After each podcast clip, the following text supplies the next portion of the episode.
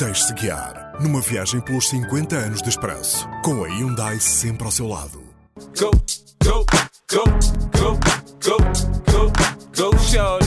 It's your birthday. We gon' party like it's your birthday. We gon' sip a party like it's your birthday.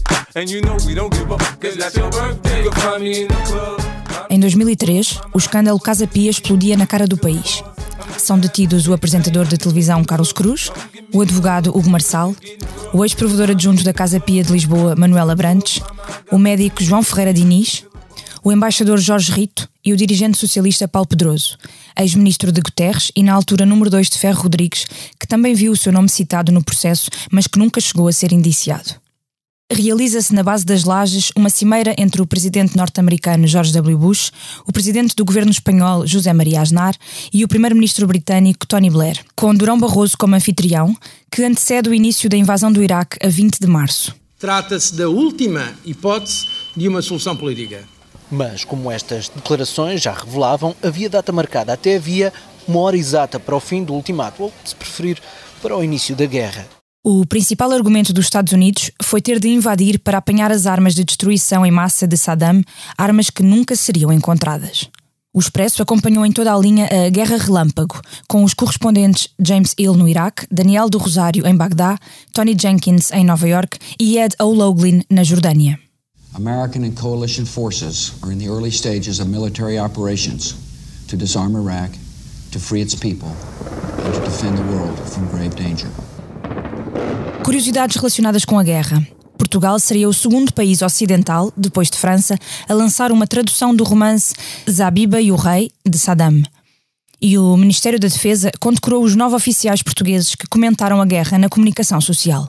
O diplomata brasileiro Sérgio Vieira de Melo, que tinha sido administrador de transição da ONU em Timor-Leste, morreu vítima de um atentado à bomba na sede das Nações Unidas em Bagdá. É, foi, foi uma perda irreparável para o Brasil porque a gente não consegue produzir um diplomata da qualidade de Sérgio Vieira todo dia, todo ano. Nesse ano também faleceu João Amaral, um dos mais conhecidos rostos comunistas, e Fidel Castro mandou fuzilar oposicionistas. José Saramago foi uma das muitas vozes críticas e, por causa disso, seria apupado por jovens comunistas numa visita a Santiago do Chile. Saramago te queremos, pero a Cuba defendemos, cantaram. No desporto, o Futebol Clube do Porto venceu a Taça UEFA. Luís Filipe Scolari tornou-se selecionador nacional e Cristiano Ronaldo transferiu-se do Sporting para o Manchester United. Em condições normais somos muito melhores e em condições normais vamos ser campeões. Em condições anormais também vamos ser campeões. As mães de Bragança foram notícia na Time ao organizarem-se contra a instalação na cidade de cerca de 300 prostitutas brasileiras. E os homens que iam lá, penso que não deixaram de ir. Pelo contrário, acho que se ainda deslocam é a nossa vizinha Espanha, levam o dinheiro lá, a vez de o deixarem cá na nossa. Porque se o senhor for lá a partir de, de sei lá, da uma, duas da manhã, vê mais carros portugueses do que espanhóis até. Fátima Felgueiras, presidente da Câmara Municipal de Felgueiras, foge da justiça para o Brasil. Isaltino Moraes demite de Ministro das Cidades, Ordenamento do Território e Ambiente e revela a existência de um sobrinho na Suíça com quem partilha contas bancárias.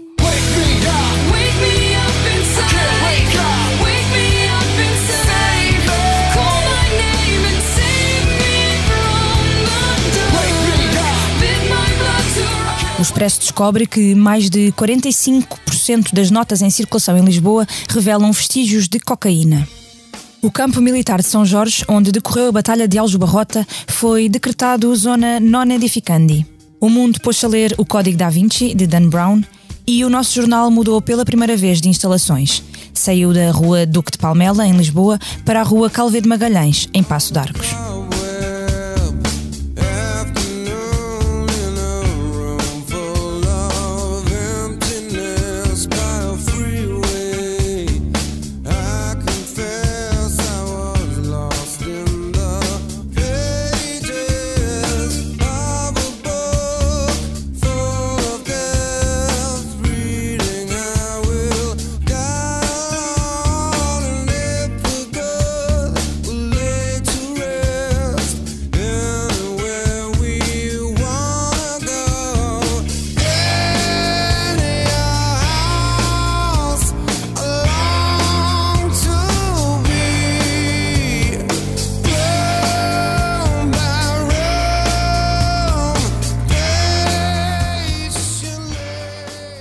Esta foi uma viagem carregada de energia Hyundai. O podcast 50 anos de expresso conta com o patrocínio da Hyundai, a marca que abraça a mudança para garantir um mundo melhor às gerações de amanhã.